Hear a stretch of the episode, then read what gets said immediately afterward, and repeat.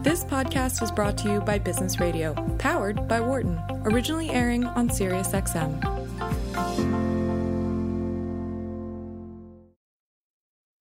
From the campus of the University of Pennsylvania Wharton School. This is Launchpad on Business Radio.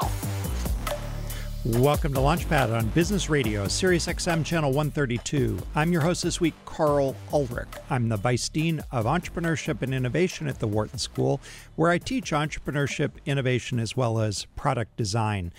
We have a terrific show this evening. I'm here in Philadelphia at the mothership in Philadelphia, and it's appropriate that this week we're really focused on some amazing East Coast companies. But to start off the show, I'm very lucky to be joined on the line by John Steinberg, who's the founder of Cheddar. Cheddar is now part of the broader Altice News and Advertising division, which John now also leads. John, thanks for coming in. Thanks for having me. All right. So first things first, let's point our listeners to the URL for the the the the focal brand here, cheddar.com. So it's just cheddar.com. That's that's a great name. Thank you. So so John, uh, I looked on your LinkedIn and you've got a logo for Cheddar and it says Cheddar. I've heard of it. And but but you know what? You're talking to a bunch of boomers. So you got to tell us, okay, boomer, what's Cheddar all about? Well, we, we came up with that tagline because it was the thing that people most often said about Cheddar when they when they were asked about it was, yeah, I've heard of it because we have such a large social footprint. We do hundreds of millions of video views a month. A lot of them are gadget videos uh, on Instagram. But Cheddar is first and foremost a live news network. Uh, some people call it CNBC for millennials. Uh, we broadcast 10 hours a day. It's on um, Roku, Hulu, YouTube TV, Sling, Philo. We have a channel on Optimum. We've got a channel on DirecTV and DirecTV Now. It's what I call a post-cable network. It's what comes after a cable network. All right. So why why do we need another? Uh, uh why do we need more live TV? And how's it different from from well, what... live TV is the thing that's that's doing okay. You know, mm-hmm. as people go to more on-demand content like Netflix and Disney Plus, which launched this past weekend, there still is an enormous appetite for live news and live sports. And when I looked out at the market, you know, four years ago, uh, no one had started a news network in 20 or 30 years, and no one had certainly started a business news network since Fox Business. And I thought that either live viewership was going to go away or it was going to be replaced by something that was younger, faster, and better for a new generation. And so mm-hmm. that's what we did. All right. So tell us a little bit about those attributes. What is it that makes it different from watching? What what would be the what would be the millennial equivalent? Would it be MSNBC or something like that? Well, you know what what makes it different is first of all, all the content is focused on the topics that are interesting to people in their 20s, 30s, and 40s. The mm-hmm. average viewer of cable networks CNN, CNBC, Fox, uh, Fox Business is all mid 60s. Mm. Our, our average viewer is in you know his or her 20s or 30s. We focus on technology, media, innovation, entrepreneurship. We're delivered on all of the over-the-top platforms um, that that are where people are going to get content, whether it's the Roku channel or Pluto TV. Um, and we also um, have have anchors which are young and diverse, which mm-hmm. you know, differs greatly from what you would have on a traditional um, cable news network. So everything is different, other than the fact there are anchors and a set on the floor of the New York Stock Exchange, and guests and um, you know normal business topics. And and what about the format itself? It, it, if I were just to look at the video, other than it being a youthful youthful hosts, uh, is it different in terms of the way you do production or the length or yeah, the style? A fraction yeah. of the cost. I mean, we built yeah. the cable. You know, the first round I raised, we raised less than three million dollars, and we went live with that. Everything is consumer grade hardware, PC technology that we use. We don't use any of the big iron that is typical of a traditional broadcaster. Um, so the content is different, the delivery is different. Um, the anchors and hosting is different. The mm-hmm. look and feel is different. And the only thing which is the same is the structural format of live guest interviews and newsreader stays the same. And you know what I say in entrepreneurship is, you know, you can change like you know 80% of the things, but you know 20% you want to keep the same. If you try to change 100% of the things, it's just too much at once. I mean, Elon Musk has done everything different with SpaceX, but he's still fundamentally, you know, using rockets, right? Yeah. And so that's kind of how I think about this. Yeah, you know, it's it's interesting because in some ways, the the legacy businesses are sort of stuck with having to have high production quality because those people in their 60s are watching those things on 4K displays, right, on the side of their in the side of their their TV room. But my guess is the vast majority of your content's being watched on a on a on a smartphone. Well, connected TV is huge for us. More and more oh, people okay. are buying Roku yeah. TVs or Fire TVs. Mm-hmm. Um, you know, we have a big social footprint. So really, the the I guess you are right. I mean, the largest amount of content that people are watching for us are clips on, you know, Facebook, Twitter, Instagram, mm-hmm. even TikTok now as well too. Um, I think it's more just that the legacy structure has so many more people um, and just such a higher cost of yeah. equipment operation. Um, but you know, look, even the cost of live television has come down a lot in recent years. You, when I was a kid, CNN was always um, you know, it was during the height of the Iraq War. It was all live remotes from the desert, right? You know, now right. it's almost all studio-based, um, you know, panel shows, and that's just because it's much more cost-efficient to do mm-hmm. that. So even even there, there's been a change. Yeah. So so take us back to the beginning. Tell us what you were doing and how you decided this was an opportunity, and how'd you proceed with it. Yeah. I was the president of BuzzFeed for four years. I did that from 2010 to 2014. Um, I then had a stint at the Daily Mail, um, but I always loved CNBC. My whole life, I loved CNBC. As a kid, I loved it. I just, you know, it really spoke to me. Smart people sitting around talking about companies and business and technologies, and I wanted to reinvent it. And I became infatuated with live production, just how efficient live was versus taped, edited production. Mm-hmm. And I couldn't get the idea out of my head of creating uh, a next generation live news network. I loved the floor of the New York Stock Exchange. And, you know, in the beginning of 2016, I went to the president of the New York Stock Exchange, who I'd gotten to know because I, I had actually been a frequent guest on CNBC, mm-hmm. and said, I want to create another news network that broadcasts on the floor of the New York Stock Exchange, and I want to aim it at young people. And lo and behold, Tom Farley, who was the president of the New York Stock Exchange at the time, said, sure, give it a go. And if it works out, great. And if it doesn't work out, you're going to have to leave. So it, you know, it was sort of an easy bet. I think a bold bet, but an easy bet for them to make. Yeah. So literally, they they gave you a studio that that had a backdrop that was interesting, basically. But otherwise, exactly right. yeah. Otherwise, it wasn't a huge bet for them.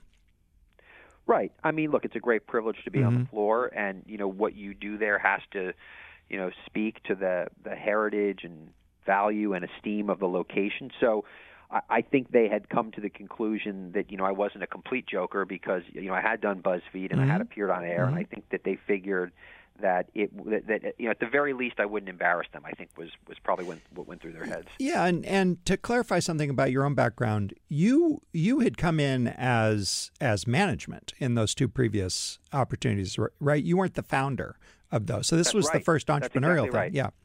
This is my first, but you know, but I had been employee 15 at BuzzFeed. Oh, okay. Jonah Peretti had founded it. Mhm. Jonah had done all the heavy lifting of starting that company. Um, I made it into a business, you know, with with the team that I brought in. We you know, we had very little revenue uh, when I got there. When we left, the native advertising business was, you know, growing quickly, and you know, we had built up a whole engine there. So I I feel like I had had experience coming in at the ground floor, but but not literally laying the ground floor. That was the first time I had done this. Yeah, and you know, you must be you must be proud. BuzzFeed has become like serious, legit breaking news in politics. It's become quite the quite the force. Yeah. You know, the, the the feeling that you have is you realize it's a team, and you realize Yeah. all the things that you had nothing to do with. You know, the credit for it being such a reputable journalism source is really, you know, Jonah and Ben. Mhm. Um, I'm sorry, Jonah and uh, Ben Smith and Ken Lerer, and I, I had very little to do with that. You know, for these things to be successful, there's got to be things that you know you contribute and things that people around you contribute that you play no role in you know the thing that the thing that Cheddar and now at Altice News that makes me the most excited is when something amazing happens that I had nothing to do with. That that's how I know I, I have a great company. Yeah, that's very cool. So so again, let's go back to the beginning. So you had you had this great opportunity which is built on having established relationships and that was a great backdrop of course to launch to launch Cheddar. What did it take to actually get started to actually go live? You know, it's interesting. I've I've lived by the mantra one foot in front of the other. Mm-hmm. And so, because I had been um, early management at BuzzFeed, I had a web of relationships, and I had a great relationship with a guy named Jeremy Liew, who um, was the lead um, consumer technology partner at Lightspeed. And Jeremy had said to me, you know, many times over the years, if you ever do something, I, I want to write the 1st check, and I don't, I don't really particularly care what it is, you know. Um, and Lightspeed had been the first investor in Snapchat. It was a great firm, and Jeremy was a great partner. And so he said to me early in 16, I, you know, what do you want to do? And I said, I want to create this next generation live news network. And he said, okay, you know, we'll give you we'll give you three million dollars for it. How's that sound? What do you think is a fair valuation? And I said, well, how about um, how about 12 pre? And he said, you know, um, okay, we we have a deal. And so I Wow. had the three million. Yeah, and you know, look, raising venture capital, that's really the thing, which is if you're out there pitching, I really think it's very unlikely that you're going to get a check. To me, the key really is being part of an early startup management team that's successful and then being able to parlay that into um, a seed check. It, otherwise, you know, cold emails really don't work for this kind of thing. I think. Um, but you know, then we had three million bucks and a small. But uh, let me interrupt you, John. Let me make sure I understand your your point there. So you're you're saying you have to be credibly going and doing it, and sort of make it seem like the party others want to join. Is that the logic? No, not exactly. The, Okay. The, the stage, to, the, the the way to start your own business in in media and technology, in my personal opinion, Mhm. is this: you work at a startup. It doesn't really matter what role you work at a startup. Hopefully, that startup is successful and you contribute to it. Even if it's not, you then become a founding member of, of a startup team. That startup generally needs to be successful for the next stage to be, which is you then go start your own company. And so for And you, that- the analogy was yes. BuzzFeed was your first BuzzFeed. gig. Yeah. BuzzFeed, and and and I had done nothing particularly impressive before BuzzFeed, um, but BuzzFeed was successful. Um, I had played a role in it being successful, like many people, and because of that combination of hard work and enormous amounts of luck, um, I was able to get a check for this thing, hmm and that's how it works. Yeah, and on good terms. So you effectively gave up twenty percent of your business. You got you had three million bucks Yeah. in the bank, but three million bucks isn't a lot of money for a for a media company. So so how, how did you get going with that with with that? You know, you got precious precious capital. Yeah. we, we you know I, I met a guy named Peter Gorenstein who joined me as my as my first partner in the business, um, and Peter was chief content officer, and we showed up at the WeWork the first day and literally looked at each other and said, "What now?" Mm-hmm. And I said, "Well, let's go buy some computers." So we went and bought some computers, and then we sat down and I and we said, "Okay, well, what now?" I mean, this is this is literally Yeah. like, what do we do? How do we start this network? And we started looking for vendors to build the set and vendors to, to supply the equipment. I said, let's shoot a three minute sizzle reel to show Mhm. what it might look like. We shot that. Then I said, okay, let's shoot some sample packages, so, uh, uh, video packages. We did that. And then I said, okay, let's go live one hour a day. Every day from 9 to 10 Ah. a.m., let's be live. And once we did that, which was you know no small feat, I said, okay, well then how do we get to three hours a day live? And it was that incrementality that that allowed us to get to you know eight and then ten hours a day live. Yeah, you know, it's cool. It's not like you're some local television station that has to have 24 hours of content right from the get-go. You could you could incrementally build an hour at a time, which was a nice Precisely. nice feature. But but how did you manage the demand side? How did you get some eyeballs on that and how were you distributing that content? Facebook Live started right at the same time, Mhm. which was a happy accident. And then literally, Facebook soon launched an API for Live that allowed us to hook our professional equipment into it. And for a period of time, we were getting tens, if not, you know, a hundred thousand people. You know, a lot of them were drive-by, obviously, but Mhm. watching the content. And you know, then we parlayed that into getting carriage on Sling TV, and then all of these virtual MVPDs like Hulu Live and YouTube TV, and they all emerged. And over the course of three years, we were able to get carried across all of those different systems. If you're just joining us, you're listening to Launchpad on SiriusXM's Business Radio. I'm Karl Ulrich, and I'm speaking with John Steinberg, who is the founder of Cheddar and now president of Altice News and Advertising Division. Um, John, explain to us how that industry works because it seems like it's it's the monetization model today, right? So how do you actually get paid, and how does that industry work? Yeah. you know, we have to sell advertising, and you know, the carriage fees, the fees that, you know, to explain this to the listener, you know, ESPN gets paid several dollars um, for every subscriber to every cable system in the United States, Mhm. regardless of whether or not they watch it. Now that that model is is quickly fading, and so for us to get picked up on all these systems, we had to agree. Okay, well, we won't get paid by the cable system, but we'll be able to sell advertising, and so we do these integrated sponsorships where we integrate the brand. We do a personal finance show for Ally. Uh, we have Dunkin' Donuts segments integrated throughout the show.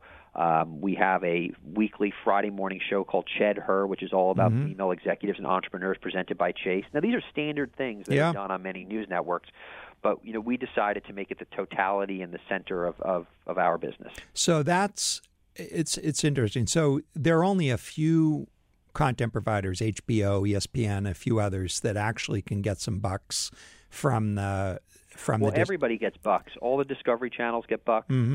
You know, all the Viacom now. You know, some of them are are nickels and dimes Mm-hmm. and quarters, right? But but every you know all the traditional cable channels get you know get paid for carriage. Mm-hmm. and then and then properties like yours, you you agreed to do you have to finance you have to monetize some other way and is That's there right. still a revenue share of some kind so of your advertising dollars Yeah, yeah, Yeah. yes, yes. So there's the the integrated sponsorships. You know, we keep all that revenue, Mm-hmm. but then there are standard advertising, and you know, as we grow on these platforms, hopefully those you know those standard ad availabilities will become meaningful, and we'll get a portion of those. And then the provider, the cable system, or in the case of of uh, YouTube TV or Sling, what, what's called a virtual a virtual MVPD, a virtual cable company, um, they get a portion of those standard ads as well. And then there's all these emerging platforms like Pluto TV, which is a free TV platform, and the Roku channel, which is a free TV platform, and another one's called Xumo. There are all these places where people get free news content now on their TVs or their smart TVs. And you know, it's a, it's an amazing world. I'll Yeah. I mean, it is the amount amazing. of content you're hard pressed to buy a TV now that doesn't come with some amazing operating system built into it that gives you a bevy of amazing free content, and then you can go get Netflix or Disney Plus or Hulu or whatever else you want. Yeah, it re- it really is. It really is amazing. So so you've been at this. Uh, I was looking at it, a shockingly short time, less than four years. Um, Yeah. Tell us how it went in the say the first year. Oh, I mean, it's just brain damage after brain damage, really. I mean, you know, it's just it, it's just brutally hard, and you know, for me, there's three elements of the business: the the revenue, the content, and the distribution. Those are always the 3 the three legs the business sat on. And at any- any given time, you know, one was going amazing, one was going okay, and one was going pretty badly. And I would just kind of jump back and forth on each of those three legs of the stool, depending on what needed me um, at any given time. And so, you know, it was never easy. Uh, we never had any, you know, knock wood. We never had any disastrous moments where, you know, um, you know, I mean, look, Hurricane Sandy happened while I was operating BuzzFeed. I mean, that you know, Yeah, that, that oh my God, off in New York, two, yeah. you know, I mean, my I'm, I'm speaking to you now from from Wall Street, right? Um, Mm. Which is where our control rooms are. We didn't get knocked offline for multiple days, um, so we've we've we've dodged, um, you know, the so-called black swan events. We we haven't had any of those happen. All right. So I, the next thing I want to turn to is, you know, once you get this thing rolling, you've got the basic product uh, working. Um, you start thinking about adjacencies. Well, how do we build a portfolio? And I noticed, for instance, close to my heart, you bought, you actually bought Rate My Professors, for example. Do you, you hate it? You I hate it do totally you hate it. It's a terrible. well, first of all, the site. Well, historically, the site sucked because it was. Yeah. It just didn't We're redesigning it. Yeah, but the promise is pretty compelling. Yeah. Yeah, look, you know, I mean, there's transparency in every element of business, and college students love Rate My Professors. We bought this asset called MTVU from Viacom, which mm-hmm. was 1,500 screens on 500 campuses in gyms, cafeterias, dining halls. It's like the CNN Airport network, except for colleges. Yeah. And this was an asset that sat adjacent to it, and we really liked the college market. And so we said, let's have a, a, a network in these colleges, and let's have the leading kind of user site. I mean, basically every college kid goes to rate my professors to rate their professors. Yeah. You know what? You know, every hotel room is rated on TripAdvisor, and every restaurant Mm-hmm. is rated on OpenTable. And you know, why not? Why not rate the professors? You know, it seems Yeah. it seems only fair. Yeah, well, but but let me ask you the more serious business question, which is you've got this core thing, and and entrepreneurs really must stay incredibly focused to get that little Yes. thing to work. At what point do you start thinking about, wow, we need to think about extending this brand? You know, you also you look for the weaknesses in the business, and you know, one of our big biggest weaknesses was we didn't have a direct user relationship because we were going through all these systems with our feeds. You know, like YouTube knows all the viewers, we don't know the viewers. Sling knows all the viewers, Roku does, and so I didn't think that a media company would be able to build a logged in relationship with um, and look and some people have proven me wrong some like the athletic have proven me wrong It'd be interesting to see what the the infatuation guys have to say to you Mhm. although i suspect part of the reason why they bought zagat um, is because i had this view that digital utilities would be where people would log in and you would have a direct consumer relationship. And so you know my venture capital investors were constantly bemoaning that we didn't have that kind of one-to-one relationship with our users. And so I felt like the way to, to think differently about that would be to say, okay, well, what are what's a digital utility that's located in our space that we can get a hold of that'll allow us to connect directly to users? Mhm. And that was rate my professors. Interesting. All right. Well, then let's turn to the m- most recent chapters. So you you sold the business, and Yes. tell us tell us how that how that opportunity came about how, and how you thought about it. Yeah. Well, we had uh, Altice USA uh, as investors in the company for you know I think about two years, and they had this News 12 hyperlocal news network that's in Connecticut, the Bronx, Brooklyn, Long Island, um, Westchester, a host of different regions, and as well as an international news network called I24, and Altice, which is the fourth largest cable company in the U.S., they own Optimum. Um, is the brand that people probably know the best, um, who are in our in kind of the Northeast region, um, and I felt like we needed uh, a big brother. And in a world where NBC Universal was owned by Comcast and Time Warner was owned by AT&T, I felt like for us to go to the next level, we needed to be associated with pipes, pipes, broadband, and the consumers were increasingly going to be broadband consumers, and the news they got was going to be, um, in many ways, bundled with broadband, and so it seemed logical, and they were excited, and you know we had we had you know a couple bidders for the company at the time, and it seemed to me the right time to do it. I also felt increasingly that you know, in this business, I had always been running around with a slingshot. Um, you know, in, you know, in a world with you know bigger media companies having, you know, um, you know, firearms, right? Um, with all of this activity that had gone on in the space, they had basically upgraded to nukes, and here I was still running around with a slingshot, right? And that felt like an increasingly unpleasant place to be in with so much consolidation going on in the media and telecom landscape. So, John, let me t- give us your thoughts on the value, the risks, the opportunities for having a strategic investor like that. So, for you, it had a happy ending. You took a you took money from a strategic, and then you ended up selling to that partner. But it does present some potential conflicts. So, how'd you think about that, and and what advice would you give So, entrepreneurs? yeah. I, I, I have done so many things where people told me I was doing the wrong thing and making the classically wrong mistake, mm-hmm. and 90% of the time they were right. okay, I did the I made the mistake. Okay, this was a case where everybody told me not to do it, but I knew that we were going to need a variety of partnerships with these companies. You know, we're on Comcast's X1 box, we're on Direct AT&T's Direct TV. Every one of these investors we had a strategic relationship with, and so they were all in there. They were all observers. None of them had board seats. I was able to recuse them when sensitive matters occurred that, that we didn't want them privy to.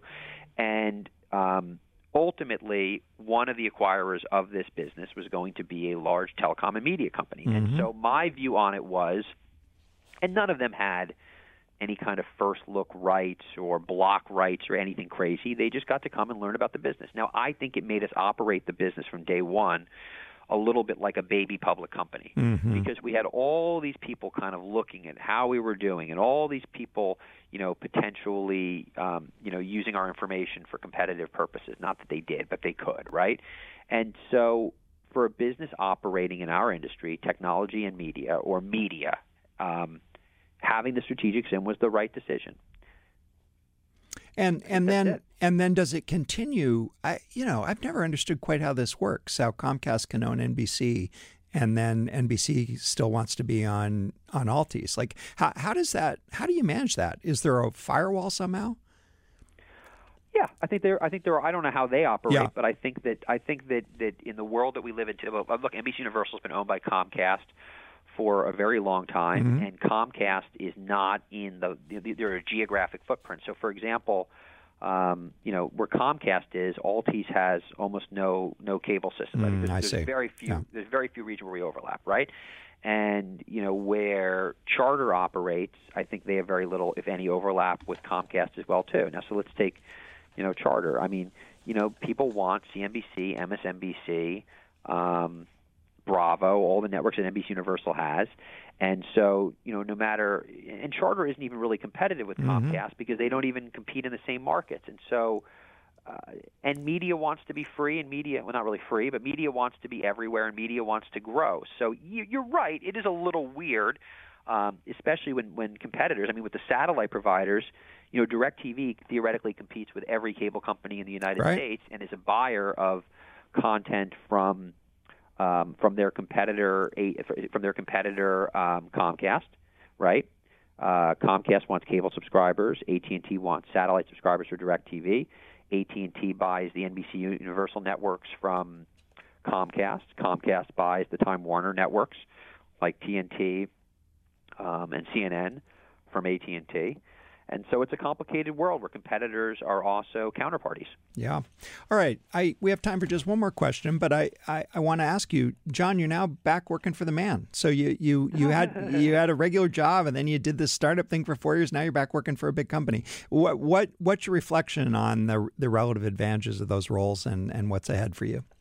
I just think that it's uh, it's a journey, and I'm loving this right now. And I work for very entrepreneurial executives, and I have a platform now. Now I run all news and advertising. It's a much bigger job than mm-hmm. I had before, mm-hmm. and I've got the scale to do really exciting things. And so. I- feel like the news and advertising operations inside of Altice are a little bit like a startup. Mm-hmm. So this is a very good fit for me right now. Great. All right, John. Well, it's super interesting. It's a landscape we most of us don't even know anything about. We just watch what's on the screen. So thanks so much for taking the time and for sharing your insights with us. My great pleasure. This was lovely. All right. For more information, first of all, to go to Cheddar, it's a great domain, just cheddar.com. And then to check out Altice, it's A L T I C E USA, alticeUSA.com. I'm Karl Ulrich, Vice Dean of Entrepreneurship and Innovation at Wharton. Launchpad is produced by Business Radio, powered by the Wharton School. The show airs live on Wednesdays from 7 to 9 p.m.